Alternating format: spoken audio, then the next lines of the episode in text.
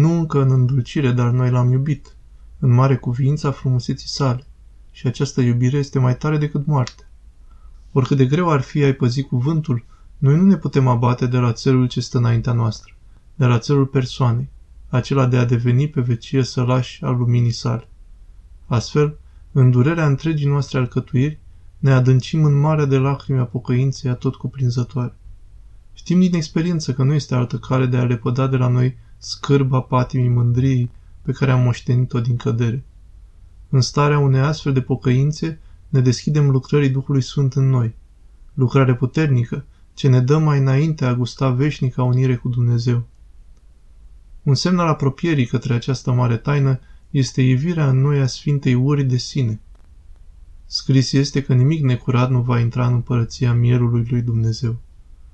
Ne cercăm pe noi înșine cu asprime și fără milă ne osândim iadului, ca nevrednici de Dumnezeu. Numai așa biruim înclinarea noastră de a tot face pogorământ neputințelor noastre.